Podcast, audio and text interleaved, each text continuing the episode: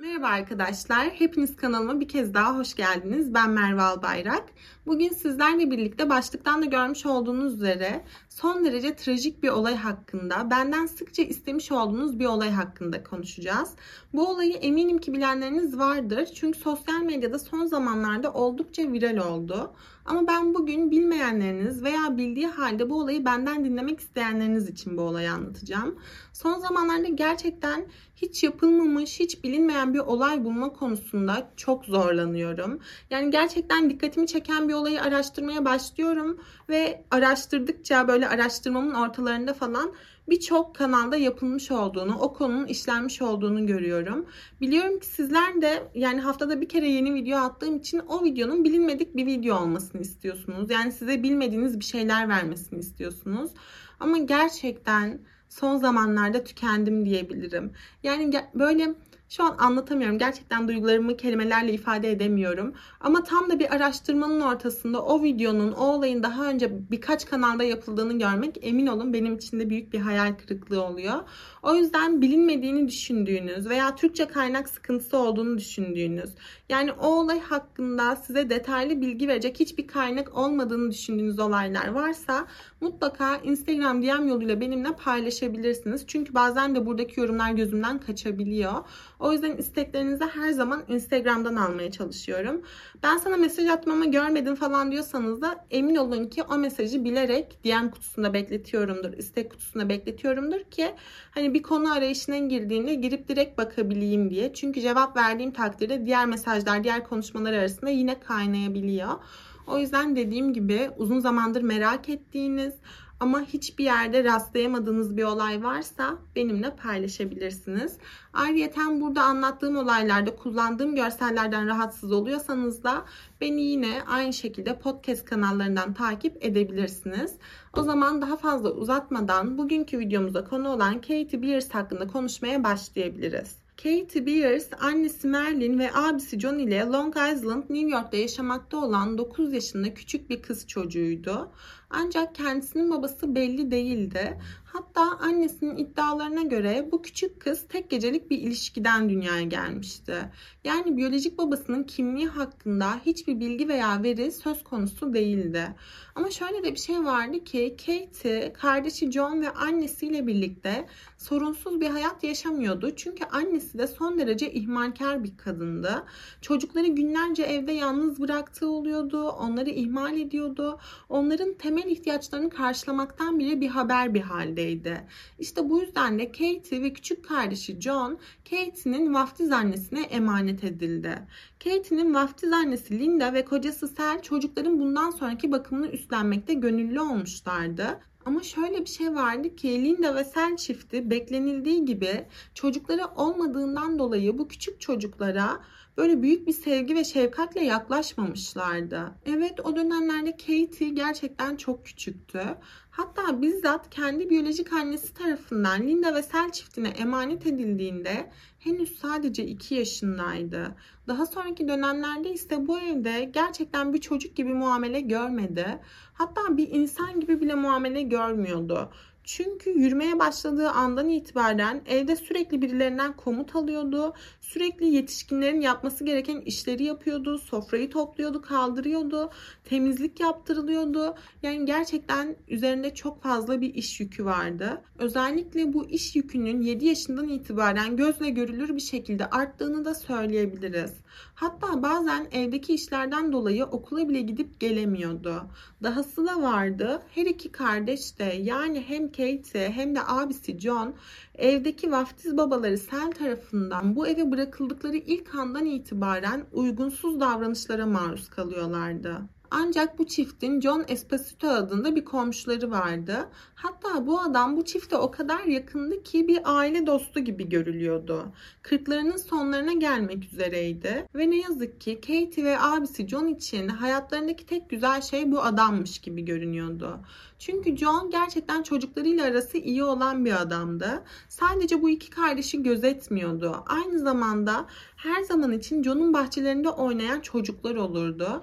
Hatta çocuklar onun bahçesinde oyun oynamak için onun evine geldiklerinde John onlara böyle atıştırmalıkları hazırlardı, meyve suları verirdi ve bu yüzden semtlerindeki tüm çocuklar bu yaşlı adamı gerçekten çok seviyorlardı. Ama John'un her zaman için Kate ve abisine karşı farklı bir ilgisi vardı. Çünkü bu iki küçük çocuk gerçekten çok savunmasızlardı. Kendi öz anneleri tarafından terk edilmişlerdi ve vaftiz annesiyle kocası da onlara pek de iyi davranmıyordu. Ve bu durum tabii ki de dışarıdan bakan herkes tarafından ilk bakışta fark edilebilecek bir düzeydeydi. İşte bu yüzden de John bu küçük çocukların kendi ilgi ve sevgisine daha çok ihtiyaçları olduğunu düşünüyordu. Yani aslında hayatlarında bir baba figürü eksikliği olduğu için bu yaşlı adamı kendi babaları yerine koymuşlardı. Fakat bu yakın ilişkinin büyük bir felaketle sonlanacağından kimsenin haberi yoktu. 28 Aralık 1992 tarihinde yani Katie'nin 10. doğum gününden yaklaşık 2 gün kadar önce John Katie'yi evinden almaya geldi ve Linda'ya küçük kızı doğum günü olduğu için bir Atari salonuna götüreceğini söylemişti. Böylelikle Katie'yi de yanına alarak evden ayrıldı. Ancak Atari salonunda gerçekten çok trajik bir olay yaşanmıştı. Çünkü o gün salon o kadar kalabalıktı ve her yerde o kadar çok insan vardı ki etraf bir karmaşa halindeydi. Ve John Birdenbire arkasını dönüp baktığında Katie'yi göremedi. Onu en son salonun köşesinde oyuncaklardan biriyle oynarken görmüştü. Ve kendisi bir adamla konuştuğu esnada tekrardan arkasına dönüp baktığında Katie'yi tekrardan göremedi. Ve bunun üzerine salonun içerisinde yetkililerle birlikte küçük Katie'yi aramaya başladılar. Ama Katie ne yazık ki hiçbir yerde yoktu. Bu yüzden de daha fazla vakit kaybetmek istenilmedi ve durum doğrudan yetkililere yani polislere haber verildi. Polisler olay yerine geldiklerinde ise onlar da Katie'den hiçbir şekilde bir iz bulamamışlardı. Yani salonu ne kadar ararlarsa arasınlar ne Katie ne de ona ait herhangi bir ipucu hiçbir yerde yoktu. Polisler, salon yetkilileri ve John her yerde Katie'yi ararlarken ve etraf tam bir kaos halindeyken çok garip yeni bir olay yaşandı. Linda yabancı bir numaradan garip bir telefon almıştı. Kendisine telefonu açan kişi iddialara göre Katie'ydi ve Katie bu telefon görüşmesi esnasında paniklemiş ve ağlamaklı bir halde Linda'ya bir adam tarafından kaçırıldığını, adamın elinde keskin bir alet olduğunu ve kendisine doğru yürüdüğünü söylemişti.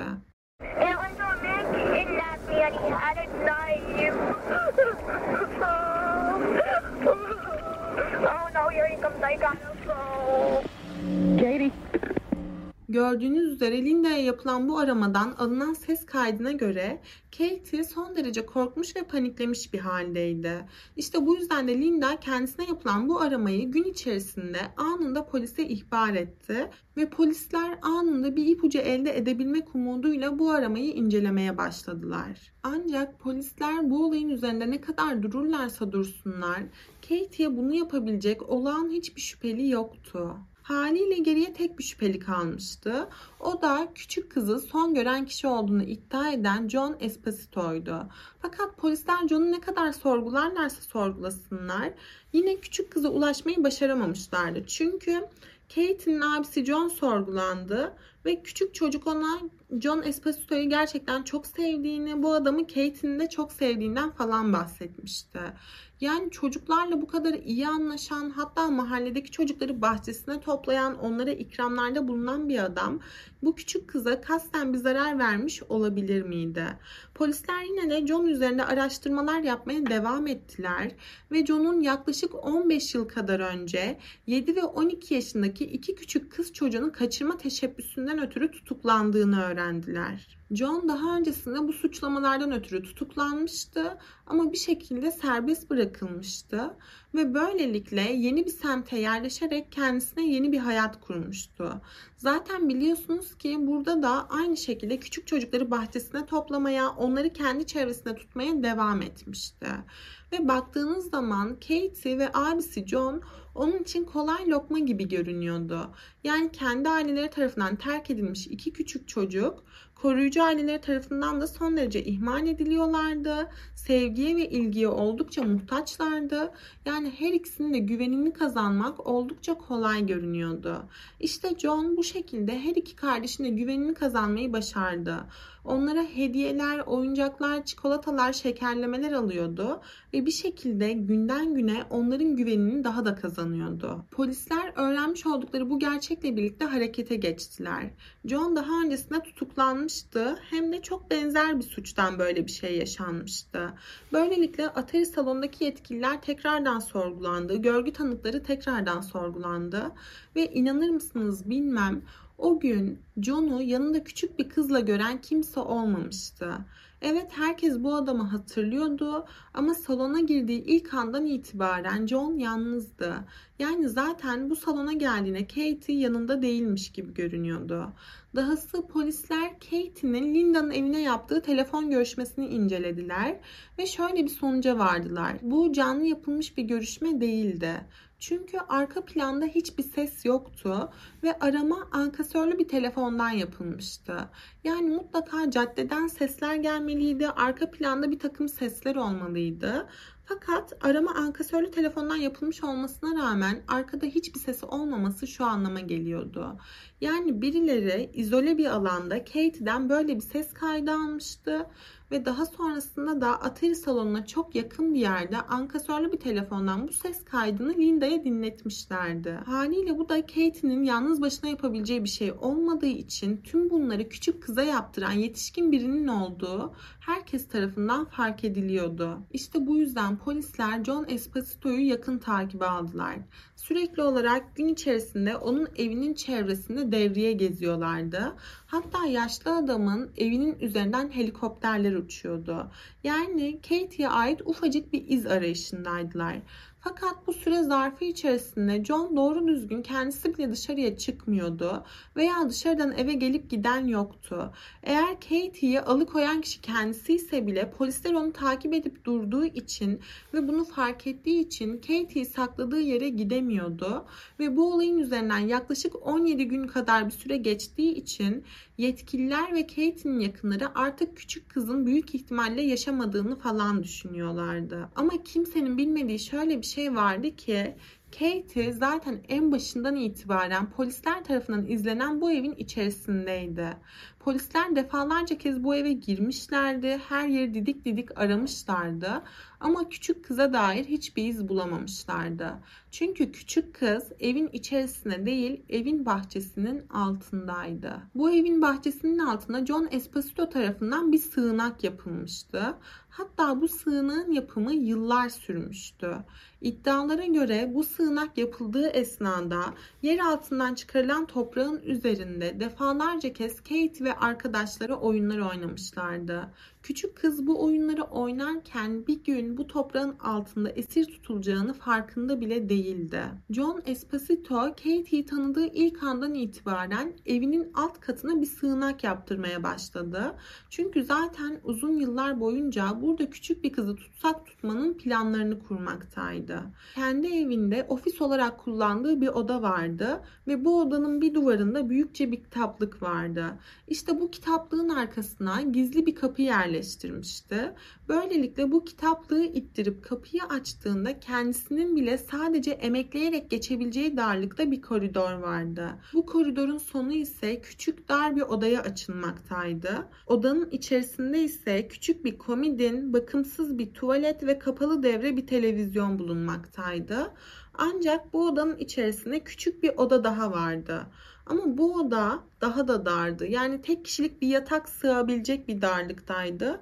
Hatta bir tabut kadar dardı. Ve John bu odada bulunmadığı zamanlarda Katie'yi odanın içerisindeki diğer bu küçük odacığın içerisine koyuyordu. Ve burada Katie boynundan bir yatağı zincirliyordu.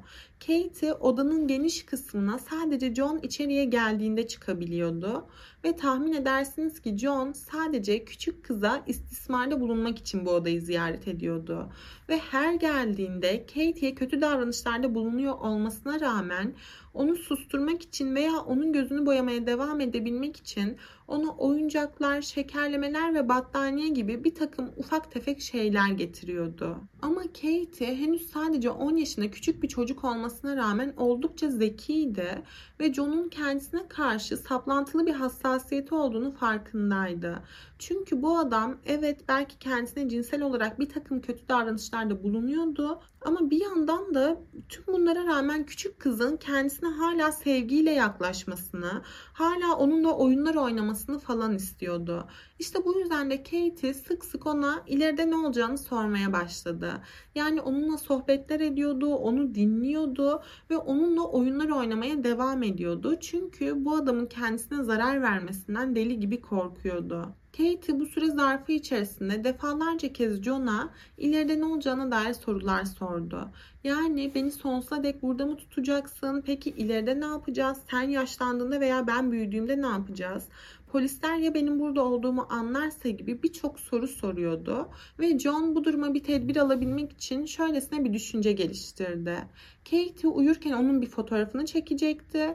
Daha sonrasında bu fotoğrafı yetkililere ve aileye postalayacaktı. Böylelikle Katie hayatını kaybetmiş gibi gösterecekti. Ve yetkililer de Katie zaten hayatını kaybettiği için onu aramayı bırakacaklardı. En azından John'un planları bu yöndeydi. Fakat bu planı hiçbir zaman hayata geçirmedi. Çünkü Katie'nin sorduğu sorular onu günden güne daha da korkutuyordu. Yani tüm bu olanlar ortaya çıktığında, Katie büyüdüğünde veya kendisi daha da yaşlandığında ne yapacağını gerçekten bilmiyordu ve bu gidişata bir son vermesi gerektiğini farkındaydı. Öte yandan polislerin kendisi üzerindeki baskıları o kadar artmıştı ki John Esposito bu saplantılı oyununa sadece 17 gün kadar dayanabildi ve 17. günün sonunda avukatına giderek ona Katie'nin nerede olduğunu bildiğini söyledi. Avukat bunun üzerine bu durumu yetkililere bildirdi ve böylelikle John'un vermiş olduğu ifadeyle birlikte yaşlı adamın evine girilerek onun kitaplığının arkasındaki kapıdan eve ulaşmayı başardılar. Sığınağı kapatan yaklaşık 200 kiloluk beton bir kapı bulunmaktaydı. Ve tahmin edersiniz ki yetkililer bu odanın içerisine girdiklerinde şok oldular. Çünkü burası asla normal bir insanın zaman geçirmek isteyeceği tarzda bir yer değildi.